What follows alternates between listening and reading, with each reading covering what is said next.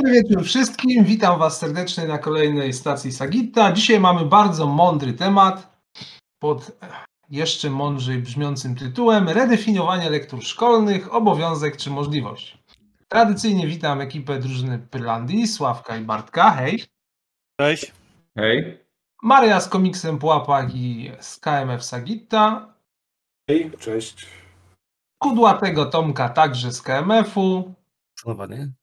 Tomka, naszego technika tutaj, ale nic nie powiedział, oraz Krzysztofa Maja, naszego specjalnego gościa. Na wejściu zadałbym Wam pytanie, jakie są Wasze generalnie doświadczenia z lekturami w szkole? Kto jest chętny? Jak w szkole? Ja mogę zacząć. Okej. Powiedziałbym, że to dużo zależy od epoki, bo jedna epoka jest lepsza, druga gorsza i tak naprawdę i też od, od szkoły jakby, od tego, czy to, jest podsta- czy to były lektury w podstawówce, czy gimnazjum, czy liceum. Generalnie powiedziałbym, że lista lektur szkolnych w czasie, kiedy uczęszczałem do szkół, była na tyle sztampowa, że często się nudziłem, bo ja zacząłem czytać książki mając gdzieś mniej więcej 5-6 lat, więc czytanie książek w szkole średniej na przykład yy, nie zawsze zaspokoja, zaspokajało jakby mój głód wiedzy. A, a poza tym nauczyciele mają skłonność, mam wrażenie, do nazbyt szczegółowego omawiania tych lektur, tudzież nazbyt szczegółowych testów z wiedzy o nich. Coś, Cześć. co miał na imię piesek e, Izabeli Łęckiej. Mm, Albo pytanie do pana Tadeusza na zasadzie, w co był ubrany wojski na zaręczynach Zosi? No, mniej więcej pytania na dobicie tak zwane to są. Tak. Tylko, że u mnie, u mnie kartkówka potrafia się składać z samych takich pytań. Oj, to nie fajnie. No, e, tak, ja to było nie na pamiętam dobicie, właśnie, ale na uwalenie 90% klasy. e, Tak, wiesz co, ja pamiętam właśnie taką samą, e, taki test z pana Tadeusza i praktycznie wszyscy tu uwalali, bo tam na takich szczególikach wykładali się wszyscy. U nas taka klasa, cała klasa urżnęła test z trzeciej części dziadów. Wszyscy. Co do nogi. Rześnie winiątek po prostu. No więc już wiemy, po co są lektury, tak? To znaczy, że po to, żeby wszystkich uwalać na głupich szczegółach fabularnych, które nikomu są niepotrzebne. E, Ja miałem tak samo, to znaczy ja, ja w ogóle e, zacząłem czytać książki jakoś e, równolegle ze szkołą, ponieważ wychodziłem z założenia, że jeśli i tak będą mnie tego uczyć w szkole, to po co mam się uczyć wcześniej? E, bo i tak będę się męczył. E, zwłaszcza, że miałem taką historię w rodzinie, że znajoma mamy wysłała dziecko do szkoły, które już czytało od trzech lat. E, po czym e, wróciło zapłakane jakiś drugi, trzeci dzień e, po polskim. Matka nie wie, co się dzieje. Okazało się, że zastała swoją córkę, która siedziała na, na kanapie i kiwała się jak Żyd na szabasie, powtarzając ala makota, ala makota z podręcznika, bo okazało się, że nauczycielka jej powiedziała, że ona nie ma, co to znaczy, że ona umie czytać, ona ma się uczyć tak wszyscy od początku. No, A. więc ja stwierdziłem, że chcę tego uniknąć. E, No i bardzo szybko się zorientowałem, że po prostu nie będę czytał tego, co było oferowane w szkole, no bo to było jakieś po prostu straszliwe gówno, którego się nie dało przeczytać. No come on, o psie, który jeździł koleją, czy umiecie sobie wyobrazić bardziej nonsensowną i durną narrację, która jest o niczym? To jest niesamowite, by literalnie wszystko, wszystko jest lepsze od czegoś takiego. E, I akurat tak się złożyło, że ja równolegle do psa, który jeździł koleją, do dzisiaj nie mam pojęcia, o co w tym chodziło, e, czytałem sobie Mio mój Mio Astrid Lindgren i to była swoją drogą to jest fantazy. I, e, I to była jedna z pierwszych rzeczy chyba, którą pamiętam, to znaczy w ogóle Astrid Lindgren e, i to było przyjemne doświadczenie, natomiast te cholerne psy, które jeździły koleją względem, o, jeszcze było pilot i ja, e, jeszcze coś takiego pamiętam, no to to było przecież koszmarnie nudne, no nie oszukujmy się, TikTok e, wysłany przez dziesięciolatkę ma w sobie więcej treści niż te książczyny. Nie da się, nie da się ukryć. Z Doliny Rostoki, ale to chyba już tego nie ma w lekturach. O, Robert że- był niesamowity, to fakt. No dlatego go nie ma. Cierpienia młodego Wertera cierpiałem bardziej niż sam Werter. No to już później było. To y, Tak. cierpienia młodego Wertera to jakiś, pamiętam, chyba czas e, jeszcze istniejącego wtedy gimnazjum e, i ja zasnąłem przy tym. To, to nie jest długie i fakt, że Goethe potrafił mnie uśpić tak krótkim tekstem, świadczy bardzo nie, na niekorzyść Goethego. No właściwie po co jest ten kanon lektur? No bo wiadomo, że nauczyciele czy pedagodzy próbują nam wtłoczyć w ramkę, że kanon jest potrzebny. Musimy być obyci z jakimiś tekstami kultury, ale czy faktycznie jest coś potrzebne takiego jak kanon lektur? Jak sądzicie? Nie wiem, czy ja mam się odezwać na początku, bo moje zdanie jest oczywiste w tym wymiarze. Znaczy, Oglądałem ja uważam, że należy zlikwidować, że jest niepotrzebny, że to jest durnota, głupota. Przede wszystkim oszukujemy się, że to jest kanon tekstów kultury, jakkolwiek nie lubię tego pojęcia, bo, bo wszyscy wiemy, że i tak chodzi o literaturę, że wcale nigdy, nigdy nie dojrzyjemy tego, żeby w kanonie lektur były komiksy, filmy, seriale czy gry wideo. Nigdy tego nie dożyjemy, bo nigdy ich nie będzie, ponieważ nie jest taka moim zdaniem funkcja kanonu. Funkcja kanonu jest taka, żeby e, e, uwznosić literaturę i wmawiać wszystkim, że to jest jedyne medium, które się liczy, e, co jest oczywistą nieprawdą e, i będzie to doprowadzać do coraz takiego, takiego większego rozwarstwienia między kompetencjami kulturowymi, nazwijmy to szumnie, e, ludzi, e, a tym, co im się oferuje w szkołach. No jakby fakt, że fantastyka jest rugowana z tego obszaru jest produktem ubocznym e, tego pierwszego problemu, to znaczy fantastyka w tym momencie, zauważcie, się rozwija przecież, jest w totalnym mainstreamie, jeżeli chodzi o filmy czy seriale, czy gry wideo. E, znaczy 90% gier wideo, które odnosi sukces, to jest fantastyka. Więc gdyby zostały wprowadzone teksty kultury, inne media do szkół, to oznaczałoby to prowadzenie fantastyki. A to jest na coś, coś, na co poloniści nigdy nie będą gotowi przez najbliższe, nie wiem, 80 lat, circa. Znaczy, wiecie co, mi się wydaje, że y, jeżeli chodzi tam o układanie tam tego całego kanonu lektur szkolnych, to prawda jest taka, że i tak się, zawsze jest tak, że y, nie dogodzi się wszystkim. To jest, to jest jedna sprawa. Tylko, że ja mam wrażenie, że y, osoby, które układają y, tą listę lektur dla poszczególnych klas i tam na etapie nauczania każdym, to oni, mam wrażenie, że oni żyją w takiej nie wiem jak to nazwać, kurczę, tak jakby Korei Północnej, że tam oni mają władzę całkowitą, nie dopuszczają tam nikogo, y, ży- żyją po swojemu nie zwracają uwagi na to, że powiedzmy y, świat idzie swoi, swoim torem. I y, no to, to, to nie jest do ludzi, nie, nie oszukujmy się, bo ja pamiętam, że y, połowę, y, no może nie połowę, może odrobinę mniej, ale no dużą część lektur, które musiałem przebrnąć, przebrnąłem dzięki jakiś tam, jakimś tam brykom i ściągom, a nie dzięki temu, że je przeczytałem. I to pamiętam już od podstawówki yy, przez szkołę średnią tak samo, także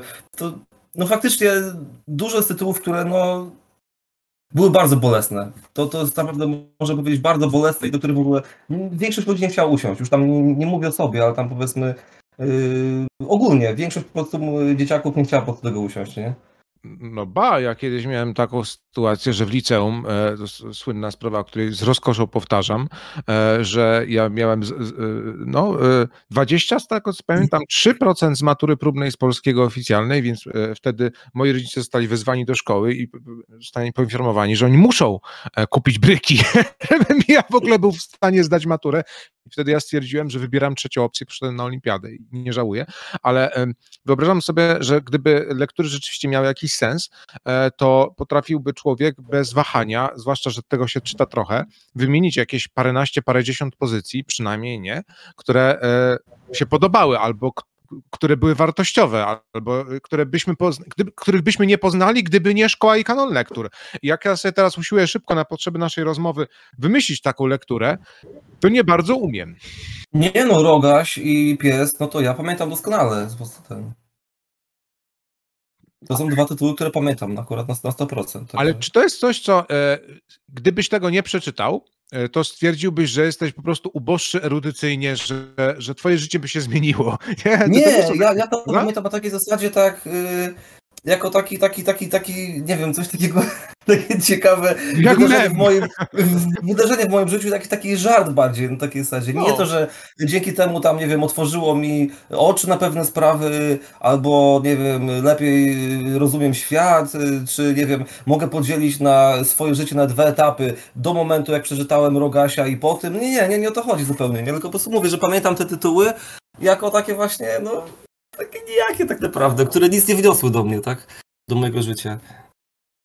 A może ktoś z was pamięta taką rzecz, która coś wniosła do waszego życia i je zmieniła? Powiedział Krzysztof, siląc się na neutralność.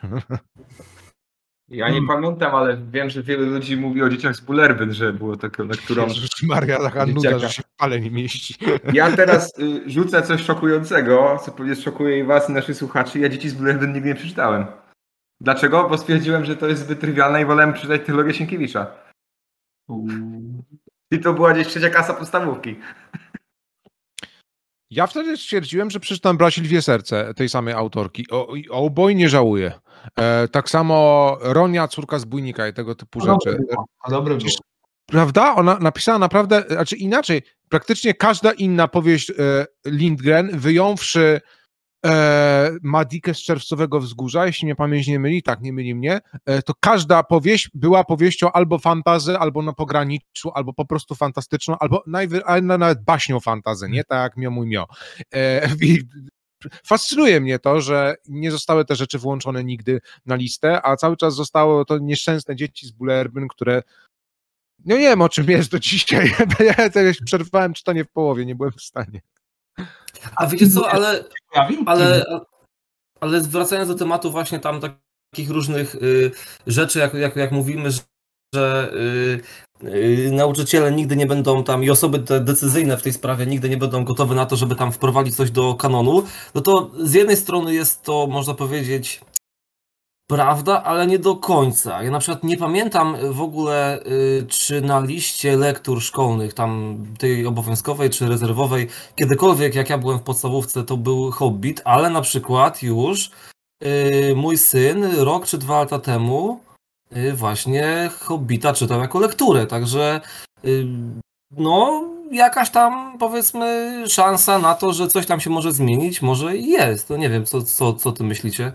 Ja nawet nie wiem, tylko mówię, y, z, z, góry, z, z, góry mówię, że nie pamiętam, czy y, kiedy Hobbit został wprowadzony do kanonu y, w ten sposób, nie? Na pewno, na pewno Hobbit był już lektu, jako lektura w 2013 roku, więc na pewno wtedy, bo pamiętam jak pracowałem w Matrasie wtedy i Mhm. właśnie były właśnie zapytania o, o Hobbita. E, No, słynne pytanie, czy to jest część pierwsza, bo im zależy na części pierwszej. To było po filmach, więc w sumie ludzie myśleli, że są trzy części Hobbita, więc trzeba było tłumaczyć, że nie, to jest jeden Hobbit i tak dalej, i tak dalej. Natomiast e, e, tak, no to Hobbit jest od jakiegoś czasu już. Wcześniej jeszcze, ja na przykład za moich czasów, jak ja byłem w technikum, to były fragmenty Władcy Pierścieni chociażby. Teraz w tym nowym kanonie, jako tam lektura uzupełniająca chyba, tak, dodatkowa jest właśnie Drużyna Pierścienia. E, No a propos No lektur, tak. bo tutaj odniosę się do tego, co powiedzieliśmy wcześniej. e, No fakt jest taki, że lektury, albo inaczej, system kanonu lektur i system tego, jak to wygląda, jak to jest prowadzone przez nauczycieli, no raczej zniechęca ludzi do czytania książek, aniżeli zachęca, ponieważ jeżeli coś, ktoś nas do czegoś zmusza, że musimy to przeczytać w takim takim czasie i tak dalej, i tak dalej, no to oczywistym jest, że nie wszystkim się to podoba i nie wszyscy będą zachwyceni. A dwa, że no też, też żeście powiedzieli, że no nie wszystkie lektury są po prostu e, adekwatne do do, czy to do klasy, czy do poziomu, i, czy do szkoły, więc no niektóre lektury są po prostu nudne i są niepotrzebne nam w życiu tak naprawdę, no taka jest prawda. No ja na przykład przy też te wspomniane cierpienia młodego Wertera, no nienawidziłem tej książki po prostu, no po prostu ja po prostu miałem ochotę, czekałem tylko kiedy ten nieszczęsny Werter w końcu zakończy swój niecny żywot i tak. nie mogłem się doczekać, po prostu no co strona to mówię, no weź już kończ już właśnie, bo wstydu oszczędź, no kurde. Weź No. już zdechnij dosłownie.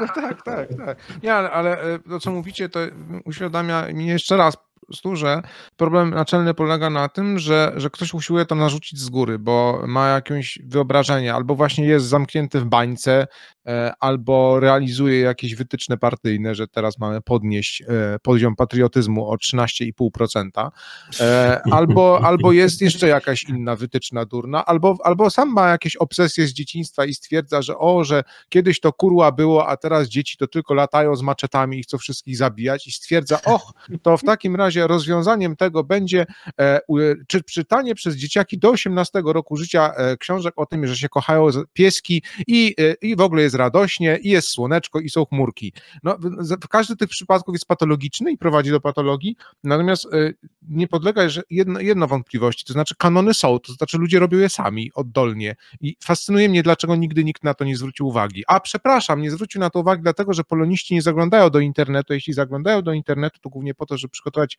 scenariusze lekcji, co w tym miejscu oznacza skopiować, a już na pewno nie zaglądają na grupy czytelnicze, fanowskie, prawda? Na których e, co drugie pytanie brzmi, e, przeczytałem książkę X, polećcie mi taką samą w tym gatunku. Mhm. I jakoś ludzie mają potrzebę takich list, nie? To ja tylko jeszcze dodam, że są jeszcze dodatkowo inne problemy, bo e, ludzie, którzy wymyślają kanon odgórnie, no raczej nie robią niestety. e, To wiem z doświadczenia, ponieważ jak pracuję w księgarni, to, to widzę, co się dzieje. E, Ludzie, którzy wymyślają te kanony lektur, narzucają jakby, jakie lektury powinny być czytane, nie robią researchu, czy na przykład dana lektura jest w ogóle dostępna. Prosty przykład. Stary człowiek i morze. Książka, która jest zasadniczo już niedostępna praktycznie nigdzie poza wersją audiobookową. Dlaczego? Mhm. Dlatego, że tam, że tam jest kwestia praw autorskich, bo tam tak naprawdę jest, walczą o strony, bo tam nie ma już zasadniczo praktycznie żadnych potomków, no ale trwają jakieś tam spory i walki o, o to wydanie, o te prawa autorskie. I zasadniczo Stary Człowiek i Morze nie istnieje jako książka w normalnym obiegu, a jest jako lektura i no, ludzie przychodzą do księgarni się pytają, czy jest Stary Człowiek i Morze, a my tak patrzymy, no niestety nie ma. I tak jest od kilku lat, bo tak naprawdę to jest problem, który jest nie od wczoraj, nie od, nie od roku, tylko co najmniej od 3-4 lat jest z tym problem. I jakby, nie wiem, osoby, które są decyzyjne w przypadku lektur, no powinny się troszeczkę zorientować, e, czy są te książki dostępne, bo to jest, to nie jest tylko przykład e, Starego Człowieka i Morza, bo to jest, takich tytułów jest masa, po prostu ludzie przychodzą, e, bo w bibliotece nie ma, bo już ktoś, bo w bibliotece są powiedzmy dwa egzemplarze, już zostały wypożyczone, Nigdzie tego nie ma, bo, bo to jest niedostępne, nakład wyczerpany, nikt tego nie wznawia. No i ludzie przychodzą i są, wiecie, nie, zszokowani, jak to dziecko ma w tym momencie mm, przeczytać tą lekturę, jak nie ma tej lektury. No. Ale to jest jakby zasługa tych, którzy podejmują decyzje, bo nie robią odpowiednich badań na ten temat, czy, ta, czy to jest dostępne w ogóle. Mhm. No już nie wspomnę o tym, że lektury powinny tak być ogóle- dostępne w e, online, nie? W PDF-ach i tyle.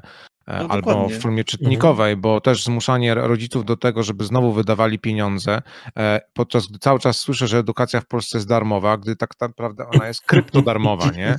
Bo tu jest wyprawka, tu jest opieprzone flamastry, tornistry, zeszyty ćwiczeń inne tego typu durne wynalazki. Potem jest kwestia dojazdów do szkół, potem jest kwestia tego, śmego i owego i na końcu właśnie kupna książek. A wiadomo, że książka teraz, no chcemy tego czy nie, e, wszyscy czytamy, ale e, zwłaszcza jeżeli chodzi o fantastykę i dobrze wiemy, jaki jest problem podstawowy, to znaczy koszt. No. E, I książ- książki to jest średnio, nie wiem, popraw, poprawnie, bo pracujesz w księgarni, więc 50-60 zł, myślę, że to jest taka, taki dobry estimate, jeżeli chodzi o cenę książki w fantazy czy science fiction w tym momencie. E, No to umówmy się, subskrypcja Netflixa, jeszcze jak ktoś dzieli sobie na cztery osoby i dostaje wtedy rozrywki nie 12 godzin powiedzmy, czy 20, zależy od książki, e, tylko 200 albo 400. Kto co wybierze. Ale właśnie wiecie co, na przykład z tymi bibliotekami szkolnymi, to y, sytuacja właśnie tak wygląda, że tak, no przecież mamy, w, czym- w czym problem, tak, mówię poloniści, mamy y, kanon lektur, wszystkie y, tytuły są u nas w bibliotece, tylko że już nie mówią, że dostanie się y, w kolejkę po taki tytuł, to Mhm. wygląda jak stanie do mięsnego za komuny, kurczę, nie masz tam dwa, trzy y, egzemplarze na całą szkołę i powiedzmy trzy klasy naraz po dwadzieścia parę osób Mhm. y, muszą tę tą książkę przygotować. No to nawet w ciągu roku to jest nie, niewykonalne, żeby te dzieci to przeczytały biedne. No więc to, to jest takie, no... Faktycznie, to, to, to jest paranoja, nie? Po tym względem. Dokładnie. E, No, I po- jeszcze wiecie, e, kwestia jest tego, że to nie są e, mediateki, tylko to są biblioteki, więc znowu wracamy do tej fikcji tekstów kultury, które miały być na liście lektur od nie wiadomo kiedy. E, I, i, e, I to jest też na poziomie uczelnianym, nie? Znaczy są wydziały kulturoznawstwa. E, Sam pracuję na wydziale kulturoznawczym, znaczy humanistycznym, gdzie jest kierunek kulturoznawczy i to nie jest tak, że bi- biblioteka jest mediateką. Dalej jest, jest tam tylko i wyłącznie literatura, e, co jest fascynujące, bo jak mamy wydziały, nie wiem, literaturoznawcze, czy kierunki studiów literaturoznawcze, no to jakby to jest zrozumiałe. W momencie, w którym one są otwarte na inne nurty, i tu już nie mówię o grach wideo, które są powiedzmy jakieś 20 lat e, na, na rynku tak mega popularne, tylko mówimy o filmach, no to to już się robi trochę dziwne, że, że nie ma tych mediów dostępnych powszechnie dla wszystkich. No i nie oszukujmy się, no to, to wywołuje wykluczenie wtedy jakichś grup społecznych. No, no dobrze, a jak wspominasz właśnie o tych y, grach y, na przykład i tam o jakichś tam y, filmach, to jak według Ciebie powinna wyglądać na przykład nie wiem, wprowadzanie, wprowadzanie tego do systemu nauczania. Y, W jaki sposób wyobrażasz sobie, że y, miałby powstać jakiś, nie wiem, kanon gier czy filmów, które musiałyby zostać y, obejrzane czy zagrane? Jak, jak sobie to wyobrażasz? Bo no, jest to dla mnie jak najbardziej kuszące, tak? Tylko właśnie kwestia od strony praktycznej, jakby to miało wyglądać. Twoim zdaniem? Nie no, ja w ogóle, w ogóle uważam, że kanon jest do wyrzucenia i e, ja robię to po, po swojemu. Mam takie zajęcie na, na Uniwersytecie Warszawskim jednak, gdzie, które zaczynam od tego, że e, tworzę jakąś tablicę w dowolnym medium e, typu Padlet albo Trello, cokolwiek. E, e, Miro, jest miliard tych aplikacji do robienia jakichś takich grupowych projektów albo map myśli. Mówię, znajdziecie, macie fajne rzeczy, oglądacie, czytacie, nie wrzucajcie, nie? I w zależności od tego, co ludzie wrzucą, to się analizuje. Znaczy się analizuje to, co jest w tym momencie głośne, e, trzeba to robić na bieżąco. Znaczy, wyo- ja sobie nie wyobrażam na przykład wysta- wystartować w tym roku, gdybym nie wiem, prowadził jakieś zajęcia, nazwijmy to, powiedzmy nawet, że to byłaby lekcja języka polskiego tylko w idealnym, utopijnym świecie, to ja sobie nie wyobrażam zacząć tej lekcji i na przykład nie omówić Sex Education, które teraz weszło na Netflixa. No, no nie wyobrażam sobie tego, bo to jest głośna rzecz, o której dużo ludzi mówi. I, y, i to, no, tak sobie wyobrażam, że powinno wyglądać włączanie tego. No jeżeli chodzi o kwestie techniczne, to one są tutaj największą blokadą, no bo no bo nie ma finansowania, prawda? E, Kwestia opłacenia przez szkołę abonamentu zbiorczego na Netflixa przy dogadaniu się z Netflixem to byłyby grosze z perspektywy budżetu szkoły. Nie byłyby groszami natomiast e, wydatki na e, ekrany czy, czy sieć wysokopasmową, tylko że hello, hello, te wydatki powinny być 20 lat temu już e, zrealizowane, więc to nie jest usprawiedliwienie, że teraz tego nie możemy zrobić, bo nie mamy sprzętu. No, nie mamy sprzętu, bo obudziliśmy się z ręką w nocniku i zapomnieliśmy, że jesteśmy w XXI wieku, gdzie no, jeżeli ktoś nie ma dostępu do komputera, e, to ma przesrane, tak, albo smartfona. E, Więc e, jeżeli szkoły nie mają, to, to tylko i wyłącznie wytwarzają taką wizję, że to nie jest potrzebne. A to jest potrzebne, bo w tym momencie jeszcze moment, a e, będzie ciężko załatwić sprawę urzędową bez e, dostępu do komputera. I tak dalej, i tak dalej. Więc fakt, że nie ma tego rodzaju sprzętu w szkole nie jest usprawiedliwieniem tego, że lekcje wyglądają tak, jak wyglądają, bo one powinny wyglądać inaczej. Więc tak to sobie wyobrażam. E, Ja no, na przykład, nie wiem, chodzę zawsze na zajęcia z laptopem swoim, no bo co mam zrobić? I podłączam się do różnych rzutników i puszczam. No więc nie, nie mogę oczekiwać, że będzie zrobił to, to, to samo każdy nauczyciel, który zarabia 2000 na rękę, chociaż ministerstwo w najnowszych swoich e, deklaracjach radosnych uważa, że nauczyciele zarabiały 7000 brutto i to jest autentyk, nawiasem mówiąc, jest dzisiaj na stronie ministerstwa. Opublikowane widełki średniej płacy dla nauczyciela od 4,5 netto, brutto do 7,5 brutto. Nauczyciele dostali e, czegoś e, na, na pograniczu ataku śmiechu i apopleksji. Jak zobaczyli te liczby. Ech, no. Dobrze, dobrze, tylko wiesz co, to już pomijam, y, pomijam y, realia, w których tam powiedzmy y, uczą nauczyciele, nasycenie w cudzysłowie sprzętem, tam powiedzmy bazy edukacyjnej w szkole, tak, klas i w ogóle. To już takie rzeczy tam nie, nie, nie wnikam, tylko Hmm. chodzi mi o to, że jak sobie wyobrażasz sytuację, że powiedzmy takie sprawy jak właśnie gry, czy tam seriale i filmy miały być poruszane, czyli nie robimy żadnego kanonu, tak, tylko powiedzmy Mhm. rozmawiamy o tym, co jest nośne, tak, w ten, w ten Mhm. sposób, tak to widzisz Tak, bardziej. na bieżąco, nie? No tak, tak, tak myślę. I tylko, że jest jeszcze jeden problem i to jest problem, którym ocieramy się o fantastykę, bo zauważcie, że y, tak mi się wydaje, że w rozmowach o fantastyce wychodzi jedno, to znaczy my się nie do końca interesujemy pierwszoplanowo fabułą, e, tylko światem, dlatego te pytania wszystkie durne o plan wydarzeń, o szczegóły fabularne, typu, o których zaczęliśmy rozmowę, nie? Rozmiar rękawiczki łęckiej i tego typu pierdoły, to nie jest coś, co nas interesuje. Znaczy, my nie pytamy o to, e, jaki film miał pierścień Saurona, tak? No bo to nie jest interesujące dla nikogo. E, e, Natomiast interesujące jest dla, dla kogoś na przykład to, jak brzmiała, nie wiem, czarna mowa, tak? I jaki jest lore, jaka jest wiedza o tym świecie. Coś podobnego wydaje mi się w serialach, filmach, grach wideo, e, zwłaszcza tych nowej generacji, nowszych. N- To znaczy nas e, coraz mniej interesuje fabuła, czyli całe, cały styl nauczania języka polskiego musiałby się zmienić e, do analizy tego rodzaju mediów. To jest No dobrze, właśnie nasze, w ogóle nasze ten e, w szkołach, to nie wiem, przynajmniej ja takie miałem wrażenie, że tutaj stale chodziło o to, tutaj ta książka jest w takim nurcie, tutaj to powstało, Mhm. tutaj takie tam.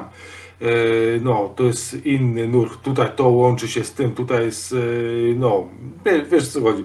Jakieś takie A. strasznie techniczne rzeczy, e, które jak obserwowałem moich kolegów, to one ich zwyczajnie przerastały tego Mhm. nie rozumieli, nie chwytali tego. A to przynajmniej moim zdaniem bardzo skutecznie mordowało. To wy, mówię to wprost, mordowało całą Mhm. przyjemność tego czytania. Jeśli dzisiaj się czyta te w ogóle książki, nie wiem, dajmy na to przedwiośnie, e, nie, e, odświeżyłem to sobie nawet e, niedawno, to mnie naprawdę zaciekawił początek, koniec, środek do wrzucenia. I no, właściwie no, to, to było coś, co mnie tak zaciekawiło. Ale jakbym miał zacząć to analizować, jak to tam wyszło, coś w tym, wiem, który to jest nut, dlaczego, łomatku, przecież ja bym się poddał w, y, w przed połową nawet jeszcze. No. Nie no, powiem wam, że, że nawet jak byłem na polonistyce, to nie było tak karykaturalnie z tą analizą, jak jest w szkołach bardzo często. E, No oczywiście pod warunkiem, że się natrafiał na kompetentnych prowadzących, co na Uniwersytecie Jagiellońskim było bardzo trudną sztuką, E, ale mm, nie zmienia to faktu, że jak się już natrafiło, no to rzeczywiście się rozmawiało o by nie wymowie tekstu, tylko jakby o problemach i interpretacjach naszych własnych. E, I to ma sens głęboki, ale mówienie ludziom, którzy mogą być, nie wiem, tokarzem, sprzedawcą pieczywa e, albo programistą robotów, e, dokładnie tego samego, co przyszłemu poloniście, jest idiotyzmem. I problem też, wydaje mi się, jest w tym, że poloniści zakładają, że wszyscy, których wykształcą, będą polonistami. I, i przekazują po prostu coś, co nazywa się w języku internetowym wiedzą bezużyteczną, no bo naprawdę nie, nie powinno zmienić naszego, naszej interpretacji to, że dowiemy się, że coś jest w jakiejś epoce. No i podam od razu szybko ze szkoły e, paradoks, który zapamiętałem. Mianowicie to był ten moment, kiedy wymyślono, że e, lekcję języka polskiego zdynamizujemy właśnie w taki sposób, żeby omawiać rzeczy, które są z różnych epok obok siebie. E, No i skutkiem tego było to, że uznano Henryka Sienkiewicza za e, pisarza barokowego, tak gremialnie, ponieważ był podawany w podręczniku obok poetów barokowych. I to pokazuje, jak to myślenie epokami właśnie potrafi w nas być zakorzenione głęboko. Znaczy, ludzie nie byli w stanie już się odzwyczaić od tego, że jeżeli coś w podręczniku było obok siebie, znaczy, że było z tej samej epoki. E, Strasznie to ograniczające i głupie, zwłaszcza, że no, no właśnie, jak rozmawiamy w sieci o serialach, czy grach, czy filmach, to no, nie interesuje nas przesadnie to, jaką one reprezentują epokę, czy nurt, czy coś w tym stylu. Jak ktoś już chce analizować y, nie wiem, jakiekolwiek medium na takim poziomie, no to to już jest wyższy poziom profesjonalizacji. Naprawdę nie jest potrzebny do tego, żeby się cieszyć e, z obcowania z kulturą. Mhm. A, a, a powiedz, powiedz jedną rzecz. Yy, yy, jak uważasz, że yy, czy, może inaczej, czy wszystkie te rzeczy, poza tam powiedzmy literaturą, czy tak samo jakieś tam powiedzmy yy, gry, yy, seriale, filmy i powiedzmy tam komiksy, miałyby wszystkie być analizowane w ramach takiej, nie wiem, yy, języka polskiego, czy to musiało być coś zupełnie innego, jakiś całkowicie nowy przedmiot w szkole i, i jak byś widział właśnie, w jaki sposób miałoby być to y, realizowane przez nauczycieli i czy to powiedzmy jedna osoba miałaby być za to odpowiedzialna, y, czy może coś, coś innego zupełnie, jak, jak, jak, jak to Mhm. widzisz? Powiem tak, że mamy już precedens w historii Polski, to znaczy w latach dwudziestych e, w gimnazjach e, były dwa przedmioty. E, Język polski, literatura polska, a konkretnie historia literatury. E, Co jest zabawne, bo dokładnie ta historia literatury przetrwała. Została jeden do jeden przekopiowana z tamtych kurikulów i dlatego ona jest tak bezsensowna i nie na miejscu. E, Język polski to jest moment na ćwiczenie języka, mówienia, pisania, interpretowania być może również. E, I to się powinno robić na tekstach, które są najbardziej przystępne, na narracjach nazwijmy to najbardziej przystępnych. I tutaj można mieć właśnie pełną dowolność. Ktoś chce sobie ogarnąć to na Sandmanie Nila Gaimana, super, chociaż trudna rzecz, nawiasem mówiąc. Jeżeli ktoś chciałby wziąć sobie, nie wiem, V for Vendetta, świetnie. Jeżeli ktoś chciałby sobie wziąć właśnie, nie wiem, Wiedźmina 3 Dziki Gon, świetnie. E, tylko to zależy po prostu od indywidualnych kompetencji. Na pewno to nie powinny być kompetencje polonistów. Wyobrażam sobie, że taki przedmiot powinni prowadzić raczej kulturoznawcy. Jest zresztą więcej kulturoznawców w Polsce niż polonistów, więc to nie byłoby takie trudne e, do zrealizowania. Natomiast poloniści, którzy zajmują się jakby historią literatury z jednej strony i historią języka z drugiej, no powinni uczyć pisać. I to, jest, to jest naprawdę aż tak proste i wcale też nie uważam, że ten drugi przedmiot, nazwijmy to historia kultury go sobie z grubsza, czy, czy, czy nie wiem, jakkolwiek, czy kultura, żeby też nie było tej formuły historycznej wyłącznie, bo ona jest ograniczająca mocno, że, że to byłoby coś ekstra dla mnie. E, Podstawowa rzecz, która jest problematyczna, to to, że mm, na przykład ludzie, którzy kończą szkołę, nie potrafią skonstruować szybkiej pięciominutowej wypowiedzi na zebraniu zarządu, albo mają problem z napisaniem e, po ludzku przepisów prawa i potem taki prawnik e, konstruuje tego rodzaju buble, które my musimy później czytać i nie rozumiemy tego, co się dzieje. Ostatnio usiłowałem wczytywać się w, zakładałem firmę i usiłowałem, haha, i bardzo zabawna rzecz, i, i usiłowałem się wczytać w te wszystkie rzeczy. Ja, ja nie rozumiałem co drugiego zdania e, po doktoracie z literaturoznawstwa. To, I to, to, to świadczy o tym, że coś, coś poszło nie tak na, e, na tych bardzo wczesnych etapach kształcenia. E, więc tutaj myślę, że na tym się by należało skoncentrować, bo zobaczmy, jak się uczy angielskiego, nie?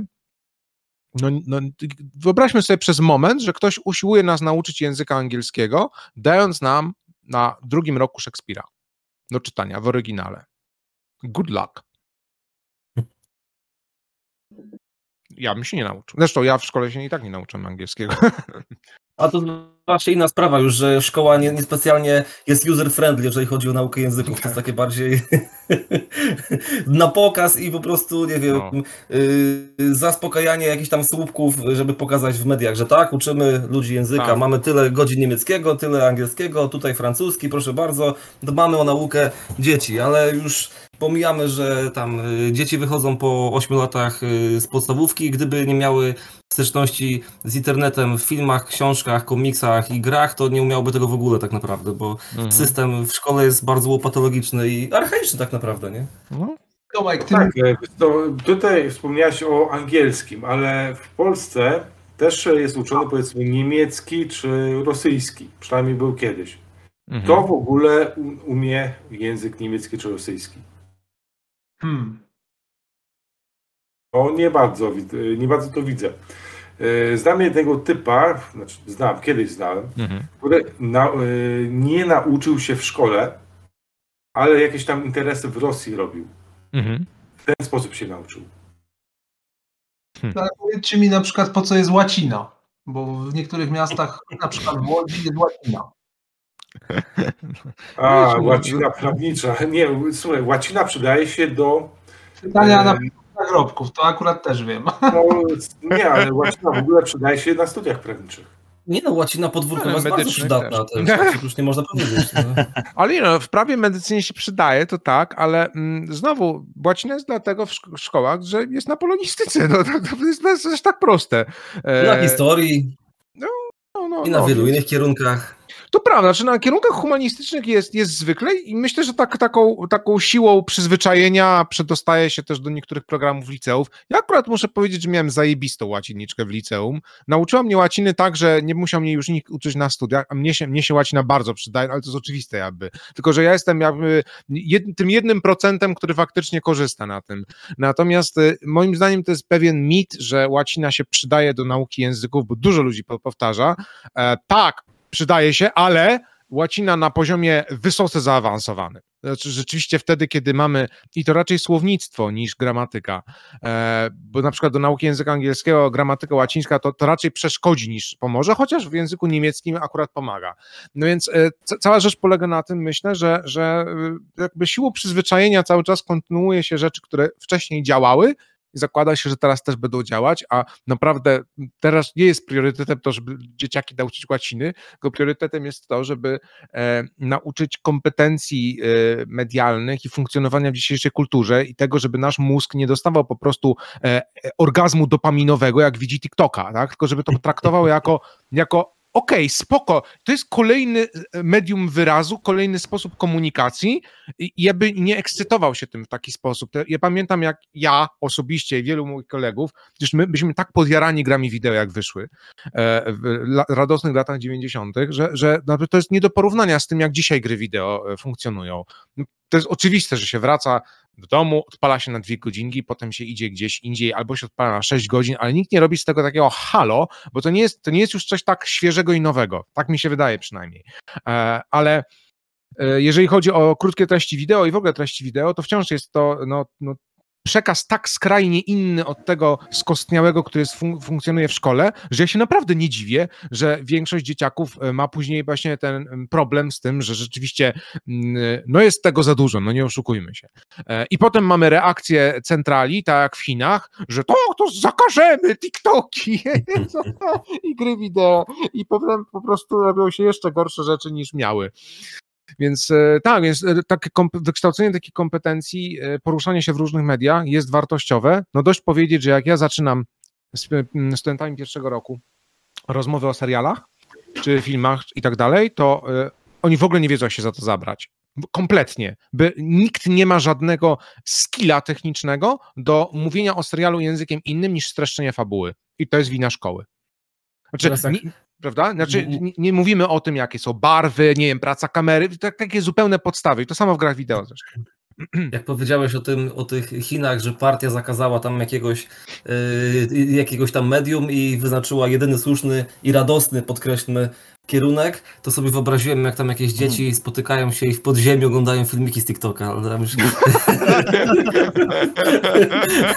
Też, też ja, Jakieś ja, TikTokowe łagry, tego typu sprawy, no ale już tam y, mniejszy o to, ale, ale jeszcze ja będę konsekwentnie y, drążył temat, bo bardzo mnie ciekawi właśnie twoja wizja y, takiej powiedzmy y, utopijnej, czy powiedzmy bardziej user-friendly, może Mhm. y, tak będzie lepiej, y, jakieś tam prowa- prowadzenia lekcji odnośnie tam kultury i tego typu spraw. I y, chciałem zapytać o jedną sprawę, bo tak, wiadomo, nawet jeżeli mamy tam jakiś tam gatunek tam, jeżeli tak można powiedzieć literacki, tak, powiedzmy fantastykę, czy tam powiedzmy coś tam pisane wierszem, no to wiadomo, że nigdy nie jest tak, że wszystkim się dogodzi. Zawsze Mhm. jest coś takiego, że powiedzmy niektórzy te fantastyki z zasady nie trafią. Ja na przykład nie, nie bardzo nie mocno nie, lub- nie lubię poezji. No, dla mnie czytanie wierszów, wierszów Szymborskiej y, to, to był koszmar. To po prostu był koszmar, który mi się do tej pory śni po nocach na, na, na, na podobnym poziomie co zadania z matematyki, których nie potrafiłem rozwiązać. I, też nie znoszę poezji. no właśnie, no ale to, to już pomijając, tam każdy ma swoje preferencje oczywiście. I właśnie chciałem zapytać, bo tak, oczywiście jest taka sama sytuacja y, z serialami, jest taka sama sytuacja y, z grami i z tymi rzeczami, tak? I jak byś widział to, że y, jak to miałoby wyglądać na takich y, bardzo adekwatne. Właśnie jakby, jakby, jakbyś widział to, jakby miało to wyglądać yy, ilość godzin podziału na poszczególne rzeczy. To miało być na, na zasadzie dowolności i iść z falą tego, co powiedzmy, yy, czym się interesuje młodzież, czy jednak miało być tam powiedzmy yy, jakąś część godzin musiała być przeznaczona na konkretną rzecz, na przykład na seriale czy filmy. Jak byś to widział z strony praktycznej? E, Powiem tak, że, że uważam wszelkie ograniczenia za mega sztuczne, e, bo nie ma takiej gwarancji, że danego roku na przykład pojawi się wystarczająco dużo wiem, dobrych produkcji, ale na pewno mm, taka, taki rozsądny kompromis nakazywałby podział, podział tego koła kultury, nazwijmy je, statystycznego, na jakieś równe, równe albo ćwiartki, albo inne ułamki, prawda, w zależności od tego, ile tych mediów wprowadzimy. E, Nie uważam absolutnie, że literatura powinna dominować, wręcz przeciwnie. Mm, Uważam, że raczej powinno się z literatury wybierać rzeczy, które są, naprawdę mogą mega mm, nie tylko zaciekawić książkami, zawsze to jest, to jest ten problem list lektur, że musimy mu- młodych ludzi zachęcić do czytania, ale to jest w ogóle błędnie postawiona, mm, błędnie postawiona teza, bo te, e, zgodnie z tą tezą e, stan faktyczny jest taki, że ludzie nie czytają inherentnie sami z siebie, bo tak. To jest nieprawda. E, Nie jesteśmy w stanie nie czytać w naszej kulturze, bo nasza kultura jest oparta na piśmie i cały internet jest oparty na piśmie, Mhm. wyjąwszy nieszczęsne TikToki, chociaż i na nich się pojawiają napisy. Ale e, kwestia jest taka, że no, no nie da się żyć poza kulturą pi- pisma, chociaż e, Dukaj bardzo stara się nas do tego przekonać w swoich esejach, ale trochę się śmieje. Na- Nawet w, w tych tekstach bardzo nastawionych na pokazywanie e, tego, jak humanistyka cyfrowa zmienia nasze postrzeganie, no nie uciekniemy od tego, że HTML oznacza hipertekstowy język, język znaczników i że to jest, że języki programowania są językami programowania, nie abstrakcyjnymi ciągami figur geometrycznych. Więc e, nie uciekniemy od tego, nie ma szans. Ale dla mnie taki idealny model, o który pytasz, to byłoby coś, co kiedyś Henry Jenkins mm, e, powiedział w e, swojej kulturze konwergencji, w książce o łączliwości właśnie różnych mediów, która też odpowiada na pytanie, jak konstruować takie idealne franczyzy em, transmedialne jak Marvel, czy no DC nie, ale Marvel e, i, i podobne temu. Mianowicie każde medium powinno dawać z siebie to, co daje najlepiej.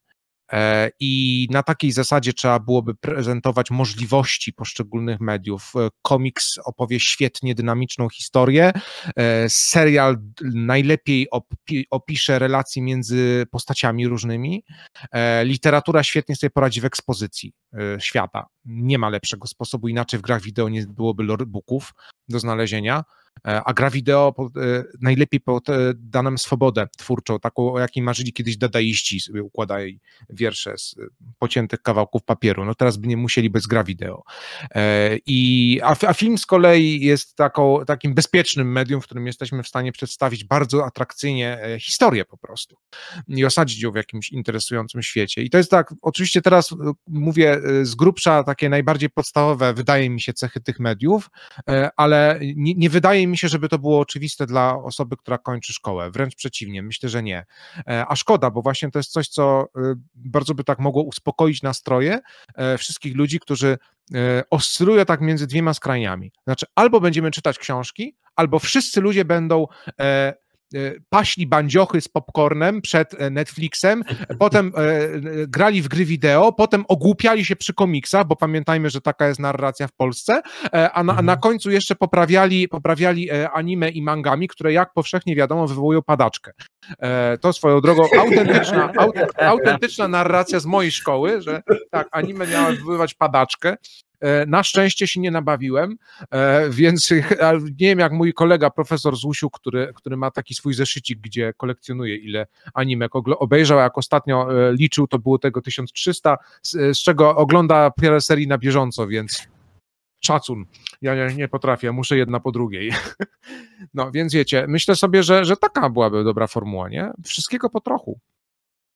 Tylko właśnie konkretnie technicznie, tak? To znaczy, jak podejść do analizy, jak, e, jak e, wyodrębniać te istotne cechy, e, może jak też pisać, jak projektować, tak, żeby ktoś właśnie chciał być tym artystycznie zainteresowany, bo ludzie spełniają się artystycznie, zauważcie, jak to jest, e, rozgaduje się strasznie w amerykańskich koleżach, tak? E, nawet pomijam już ten obraz popkulturowy, bo on jest mocno wyidealizowany, ale faktycznie tam jest tak, że jeżeli ktoś jest zdolny, to generalnie może iść do orkiestry, może występować w teatrze, może sobie coś pisać, może sobie coś projektować, może iść na warsztaty designu. Jest dużo tych opcji, a na naszych lekcjach, nazwijmy to tych, które są związane z humanistyką, może sobie co najwyżej napisać opowiadanie i to najczęściej i tak nie dostaje wsparcia od strony nauczycieli i idzie później na grupę na Facebooku beta readingową. Ale w ogóle jeśli chodzi o szkołę, e, ja pamiętam zajęcia, dajmy na to, z, historii. Ja mhm. się historii uczyłem tak. To wydarzenie spowodowało to. Dzięki temu było możliwe to. To mhm. się wiąże z czymś innym, które mhm. było powodowane przez coś innego. Wiele innych rzeczy w końcu zbiera się na to. Yy, coś, to, to, to, co powstało, wywołuje coś innego i jest cały łańcuszek zdarzeń, które następuje jedno po drugim. Częściowo one są zależne albo niezależne, wpływają na siebie albo i nie. Ale w ten sposób byłem w stanie się nauczyć historii. I nie wiem, jeśli chodzi o literaturę, tutaj też można takie podobne no, rozbiory, no, przekształcenia i tak dalej e, mhm. poprowadzić, co z czego wychodzi. I tak, e, no, e, gdy byłem w szkole, zauważyłem, to już to był późno ogólniak, że ja jestem chyba jedyny, który potrafi to zrobić. No, ja się nawet wtedy ja się zdziwiłem autentycznie, bo ja myślałem, że to jest, czyn, to jest coś, co, może, co e, w ogóle w szkole powinni mnie nauczyć. Stwierdziłem, że kuzik, nie nauczył mnie tego w ogóle. Jeśli chodzi o historię, to e, akurat tutaj sprawa jest taka, że po prostu nauczyciel, są nauczyciele, którzy mają pasję do tego. I, i ja na przykład w podstawówce miałem świetnego nauczyciela, um, który naprawdę no, on żył historią, tak? On żył historią, on potrafił to przekazać. Y, zawsze jak y, tłumaczył, to mówił z takim zaangażowaniem, z taką pasją. I hmm. najważniejsze jest to, że nas uczył myślenia. Pamiętam sytuację zawsze, jak powiedzmy, y, dyktował zawsze parę tam takich informacji, definicji albo jakichś tam wydarzeń, których nie było w książce, a które musieliśmy umyć na sprawdzian. Pamiętam to jak dziś. Zawsze było tak, że dyktował, wszyscy pisali, była taka cisza i nagle mówił coś na zasadzie, pamiętam taką sytuację, E, że e, w trzecim rozbiorze Polski wzięły udział Prusy, Austria i Chiny. I większość ludzi napisała normalnie, bez żadnego zastanowienia. Ale tam parę osób spojrzy, spojrzeliśmy na niego, a on pokazał nas palcem na usta i powiedział Cii, i wszyscy napisali, mówi tak, teraz skończyliście pisać? A wszyscy, no tak. I kto napisał Chiny? No to wszyscy tam połowa osób podniosła ręce i y, wziął jedną dziewczynę do, do, do, do mapy i mówi tak, powiedz mi, jakim cudem w trzecim rozbiorze Polski mogły udział wziąć Chiny? Ona mówi, no nie wiem. Ona mówi, to mówi, to dlaczego tak napisałaś? Wow. A, No, pomyśl, jak to wow. jest możliwe w ogóle na takiej zasadzie? Także mówię, y, są ludzie, są pasjonaci, naprawdę, którzy potrafią faktycznie zmusić do myślenia. I tak Marian mówisz, że ja też historii się uczyłem na zasadzie y, przyczynowo-skutkowości, tak? Że nie jako powiedzmy tam y, def, definicję, którą trzeba wyryć, bo to do niczego nie prowadzi, tylko po prostu łączenie faktów i y, to, co może z tego wyniknąć, dokładnie. No to ja wam powiem, że żeby się tak uczyć historii, do matury to była jedyna matura, którą zdawałem, e, to musiałem wziąć podręczniki akademickie, te PWN-owskie duże. One są napisane jak dobra beletrystyka. I e, ja je przeczytałem raz przed maturą. Mi wystarczyło w zupełności, żeby napisać na jakieś 90% czy coś takiego, e, bo ja pamiętałem właśnie to, co mówicie. Pamiętałem opowieść, pamiętałem historię i byłem absolutnie przerażony tym, i mój historyk również w liceum, jak narzucili nam z góry na lekcjach, że mamy wryć na pamięć e, pieprzone wademekum, które polegało na tym, że była wydarzenie, data, wydarzenie, data, wydarzenie, data, wydarzenie, data i tak leciało przez wszystkie epoki. Tam nie było żadnych e, związków przyczynowo-skutkowych, tam w ogóle nie było niczego. Gdyby tam było napisane właśnie, że w rozbiorze uczestniczyły Chiny, ale także Mordor e, oraz e, kraina Oz, to ludzie by powiedzieli tak, że trzeci rozbiór Polski, Mordor, kraina Oz, Prusy. Wszystko się zgadza. No i to jest straszne. Słuchajcie, to jakim cudem w ogóle doszło do zmian w tym kanonie? No bo od paru ładnych lat, już kilka dokładnie, mamy szkołę latania w czwartej klasie. Lektura uzupełniająca. Komiks oczywiście. Janusza Chysty. Czy to jest lobby Egmontu, a jakieś tam znajomości Kołodziejczaka? No pewnie poniekąd tak, bo wiadomo, że ostrą kasę czeszę. Mnie trochę dołuje inna rzecz. Wiadomo, że nauczyciele nie są przygotowani też do analizy komiksów, jak i gier, czy filmów, albo seriali. Mhm. Ale bryki z 48 czy 32 stronicowego komiksu, który można łyknąć w 10 minut, no to jest trochę dołujące. Ale zakładasz wspaniałą myśl, że ktokolwiek to zanalizuje. A prawda jest taka, że jak to jest na liście uzupełniającej, to nikt się tym nie przejmie. No właśnie. Ponieważ, e, no, bo program jest tak przeciążony, że nikt nie ma czasu na listę uzupełniającą. Poza tym lista uzupełniająca nie przydaje się do matury, więc wracamy do punktu wyjścia. I ja pamiętam, że lat temu cztery y, była włączona gra e, studia 11-bit y, This War of Mine. Pamiętam, że e, na, na AGH ludzie pisali, e, żebyśmy się wypowiadali na ten temat, że wow, nie, to było trzy lata temu, że wow, gra wideo, dobra, to weźmy tego Maja, bo on się grami zajmuje, weź, weźmy jeszcze, weźmy jeszcze profesor Guje i Damiana Gałuszka, oni się też zajmują tymi grami, to niech się wypowiedzą dla prasy, to takie przełomowe to jest, wow! No, po czym w żadnej szkole nikt nigdy nie zanalizował This War of Mine i została po cichu usunięta z tej listy. Więc to, co się dzieje na liście uzupełniającej, w ogóle się nie należy tym podniecać, bo to są właśnie takie e, to są takie e, kruczki, które mają być gdzieś tam jak w umowie, maleńkim druczkiem, żeby się wszyscy na tym, tym zainteresowali w mediach, w prasie. O, o, o, jest Władca Pierścieni, o, jest, jest e, komiks, o, zmienia się, a tak naprawdę warto zobaczyć na ten core, czyli listę lektur obowiązkowych. I to się nie zmienia. I to się nie zmienia, co gorsza, nie od trzech lat, nie od pięciu lat, tylko 25 lat. E, Było, taka sama lista była za SLD, PO, PiSu i obecnie. Jest, nic się nie zmienia absolutnie i cały czas jest to samo. E, I to jest przerażające dla mnie, więc ja tutaj bym nie postrzegał jakichś e, drastycznych zmian. Jedyne zmiany, jakie są, to są kosmetyczne, to znaczy dajemy e, więcej papieża reaktor wytrzyma i to jest tyle, ale papież już tam był, nie? Na liście lektur, dawno.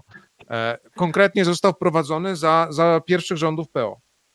Tryp, tryp, tryptyk rzymski. Listki figowe, które pokazują po prostu, my mamy tego misia, o, zobaczcie, możecie z niego skorzystać, ale bez przesady, bez przesady, bo polonista się duży. Tak, tak, niestety. A to, to szkoda jest naprawdę, no, no wiecie, no, ja to też mogę powiedzieć ze swojej strony e, akademickiej w tym sensie, że e, ja mogę wymienić na palcach jednej ręki ludzi, którzy zajmują się w Polsce komiksem, e, zwłaszcza sensownie, e, akademicko. E, Jak mam polecić studentom jakąś pracę naukową o komiksie, to trochę rozkładam ręce i później dochodzimy do tego, że jakieś może 3-4 książki. E, e, po- Pozdrowienie dla Tomasza Żaglewskiego albo Michała Hudolińskiego. I, i, I to są prace, które można polecać, można coś z tym zrobić. Jak są gry wideo, też mam parę książek. Słuchajcie, jeżeli to się porówna z literaturą, to ten stosunek jest przerażający. To znaczy, jeżeli chodzi o literaturę, jest, jest znaczy w tym momencie, jak rozmawiamy, powstały już cztery nowe rozprawy na temat Adama Mickiewicza, e, które są naprawdę zbędne. E, więc ten wysiłek humanistyki jest przekierowany cały czas w stronę literatury i by, no nie ma E, brzydko mówiąc, ja we wsi, żeby y, ludzie po polonistyce przyszli nagle do szkół i oni mieli takie kompetencje, e, żeby w ogóle włączyć tam pal 6 komiks i gry wideo, żeby włączyć seriale. E, to jest problem. My powinniśmy mieć jakby w ogóle zupełnie inne, inaczej ukształtowane nauczanie humanistyki w Polsce, żeby tych nauczycieli móc mieć innych i to to, nie jest ich wina tak do końca. Znaczy, jasne, mhm. trochę jest, że nie mają swoich zainteresowań, to jest trochę przerażające e, i nie transmitują, ale mm, gdzie oni się mieli tego nauczyć? Nie? Czyli cała, cała, cały poziom, cały proces nauczania od podstawówki przez szkołę średnią po y, studia powiedzmy nauczycielskie tak. jest źle skonstruowany twoim zdaniem, jeżeli chodzi o to, żeby potem kolejne pokolenie miało przekazywać wiedzę młodszym pokoleniom, że to się po prostu zapędla i mamy błędne koło, tak? Tak i nie, nie tylko u nas zresztą, bo to jest, e, Ruth Page kiedyś powiedziała, że całe nauczanie e, zachodnie, zachodnie to jest, to jest istotne, bo wcale, wcale tak nie jest wszędzie, e, jest tekstocentryczne mm, I, i ten tekst jest cały czas zgodnie z nazwą w centrum, ale tekst literacki, e, nie żaden inny. I e, dobrym testem tego jest zastanowienie się nad tym, jak postrzegane są ilustracje w książkach. Wszyscy wiemy jak, nie? Znaczy, jeżeli książka ma ilustrację, jest dla dzieci. I to jest przerażające, bo, bo e, ilustracja może być, bardzo często jest, równoprawnym sposobem komunikacji, więc to, to już nam pokazuje, w jaki sposób jest to ułożone. I mamy trochę taką samosprawdzającą się przepowiednię, że literatura zawsze będzie postrzegana jako coś najlepszego, no bo nie ma porównania.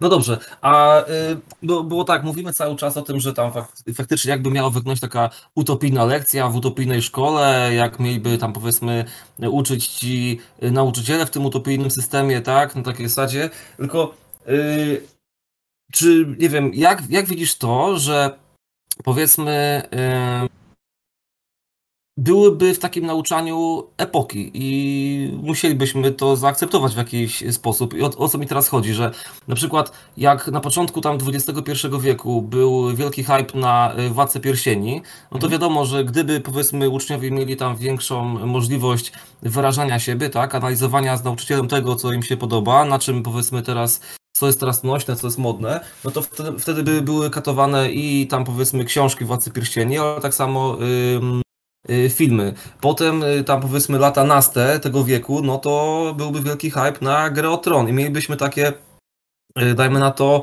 pokolenia, które by się na czymś tam wychowały. Nie uważam, że po prostu byłby przerost pewnego rodzaju jakiegoś tam powiedzmy jednego motywu, w, nie wiem, na przestrzeni tam kilku roczników, albo nawet kilkunastu.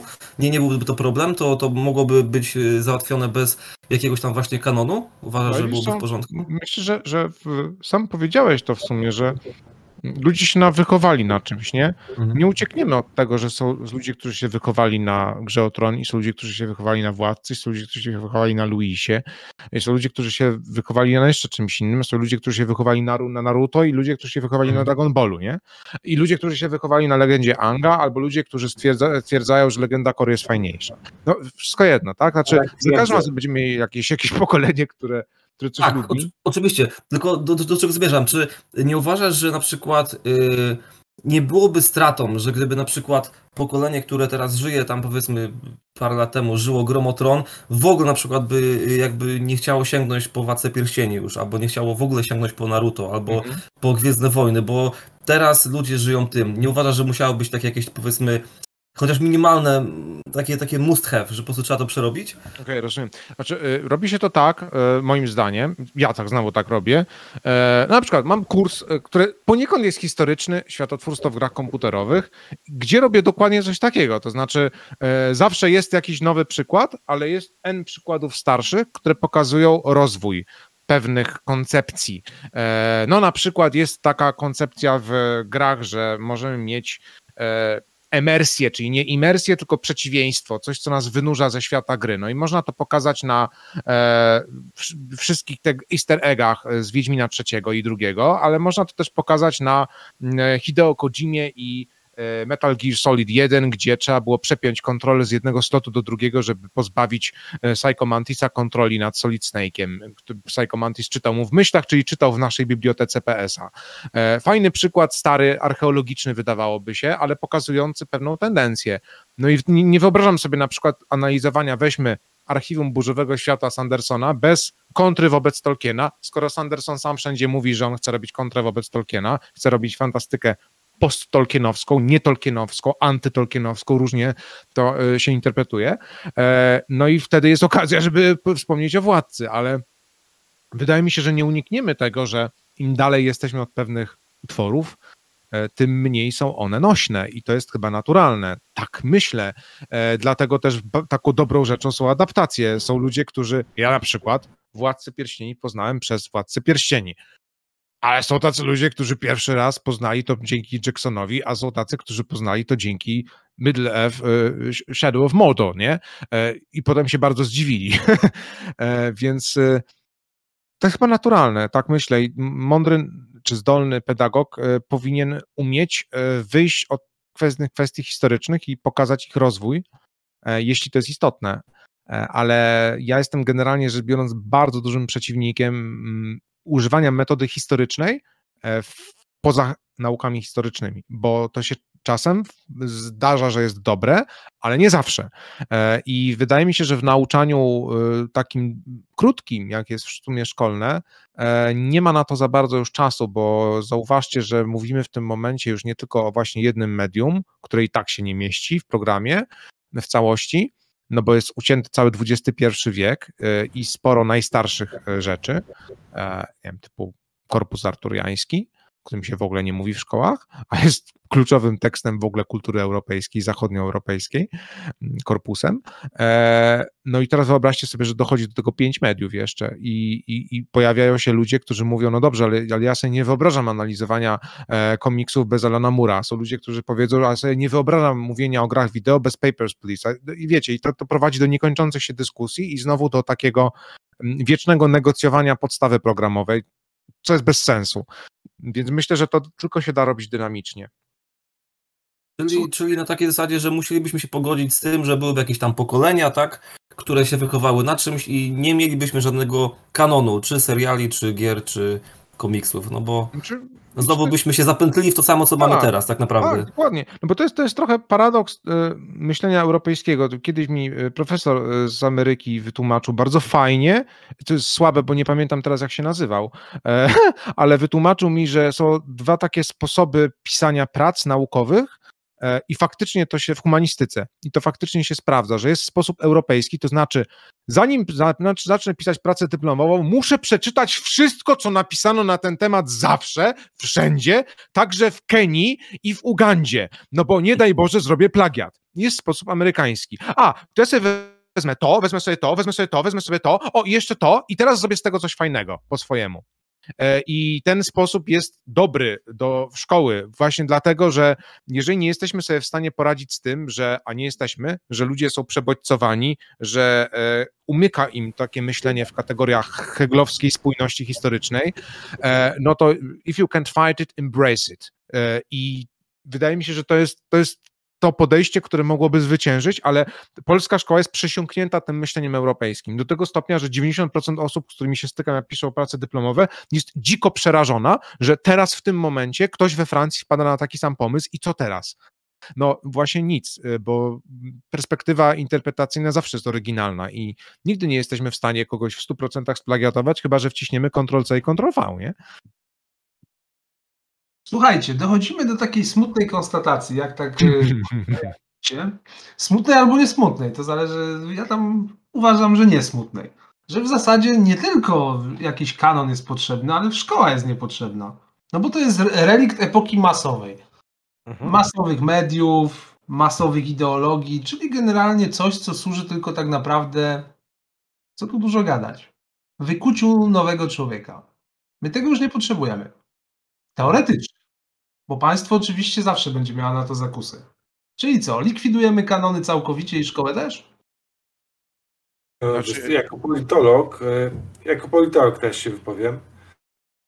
E, Po prostu e, te kanony, w ogóle cała szkoła, idea powstała po to, żeby tak nas ukształtować, abyśmy się po prostu zachowywali w odpowiedni sposób. Mhm. Taki łatwy do przewidzenia.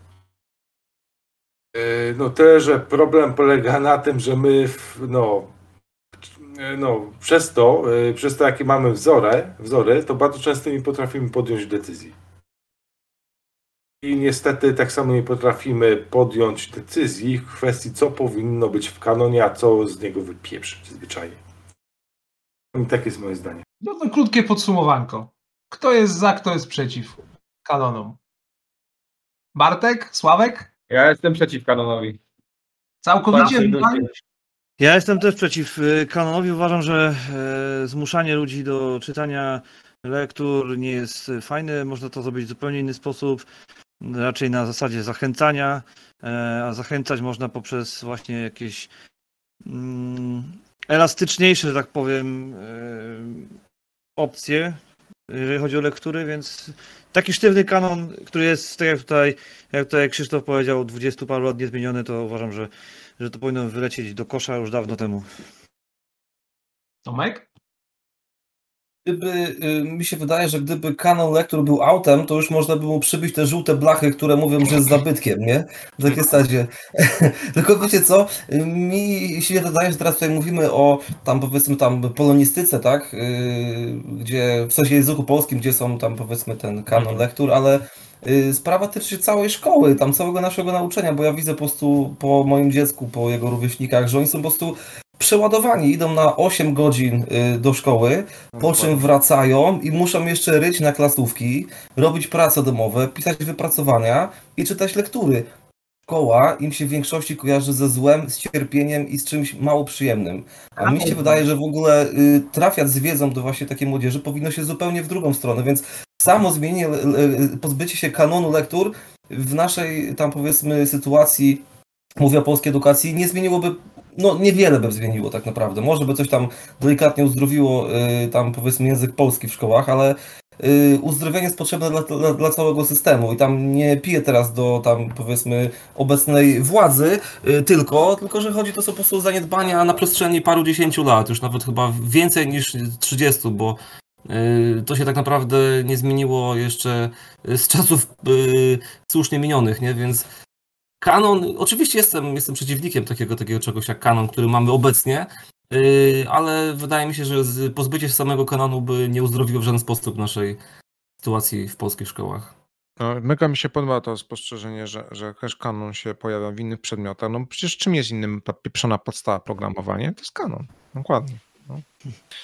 Macie rację. Mariusz? Jeśli chodzi o kanon, jeśli chodzi o e, większość kanonu, to tak nie, inaczej. Kanon, nie, może niech będzie, ale niech tam będzie dosłownie kilka tytułów, które, nie może z pięć, które faktycznie niech, e, niech przeczyta. Ale reszta, cała reszta, e, to już jest do negocjacji. To mogą być tutaj i seriale, i filmy, i komiksy, zwłaszcza komiksy. Zwłaszcza, że komiksy można łyknąć w jeden dzień. Z tym, że tutaj też powinno być jakieś, e, no, mm, próba dyskusji, czym to w ogóle jest. Do tego to bardzo brakuje. Po prostu no, to jest coś takiego, no, e, jeśli nie będzie kanonu w ogóle, to przypomnijmy sobie Młodych Gniewnych, ten film z lat 90. bodajże, początku. Tam w pewnym momencie pojawia się książka Mój kochani, mój hamburger. Po samym tytule nie chciałbym czytać. Ja pierdolę, nie. Nie, proszę. Nie. No, ale to oni ich zmuszali, żeby to czytać. Więc nie, y, jakiś, nie, jakiś, mówię, jakiś niewielki kanon może być. Reszta do negocjacji to, co, y, za, y, no, to, co jest interesujące dla danej grupy, czy dla danych, Mhm. najlepiej danych y, konkretnych osób. Dan- Danych zresztą pojedynczo. Wiecie co, ja sobie przypomniałem jeszcze jedną sytuację. Yy, W podstawówce miałem bardzo fajną panią polonistkę. Ona była bardzo mocno wymagająca, ale y, co roku mieliśmy takie coś, że y, kazała nam przeczytać jakąś książkę, którą sobie sami wybraliśmy. I Mhm. na koniec roku wystawiała nam ocenę z tego, jak tą książkę zrecenzowaliśmy. Bardzo to było fajne i każdy przeczytał książkę, którą sam sobie wybrał. Nie z jakiegoś tam kanonu, do której został zmuszony, tylko taką, która mu faktycznie sprawiła przyjemność. I uważam, że to o wiele bardziej trafiło do mnie yy, niż, yy, nie wiem, jakieś na siłę wciśnięte mi przed wiośnie, albo pan Tadeusz, albo cokolwiek innego, nie? Takie sadzie. To jest bardzo dobra praktyka. Mo, niesamowicie to popieram. Myślę też, nauczyciel może w ten sposób nauczyć czegoś od uczniów. Czyli podsumowując naszą dyskusję, kanon jest do wyrzucenia. Tak to można określić. Oczywiście wszystko jak zwykle tkwi w szczegółach, bo jeżeli faktycznie mielibyśmy zacząć się bawić innymi, te, nawet nie tekstami, tylko mediami, to pojawia się problem czasu. Tak. I tutaj chyba tego nie przeskoczymy, przynajmniej jak na razie. Ale może w przeciągu kilku, kilkunastu lat do głosu dojdzie inne pokolenie i coś w tym pozmienia. Myślę, że powoli będziemy kończyć. Jeszcze raz serdecznie Wam e, dziękuję za bardzo ciekawą dyskusję. Myślę, że można spokojnie dalej udostępniać, jak Tomek tutaj obrobi. Jeszcze raz Wam serdecznie dziękuję i do zobaczenia na kolejnych odcinkach stacji Sagita. Hej! Dzięki za zaproszenie. Hej.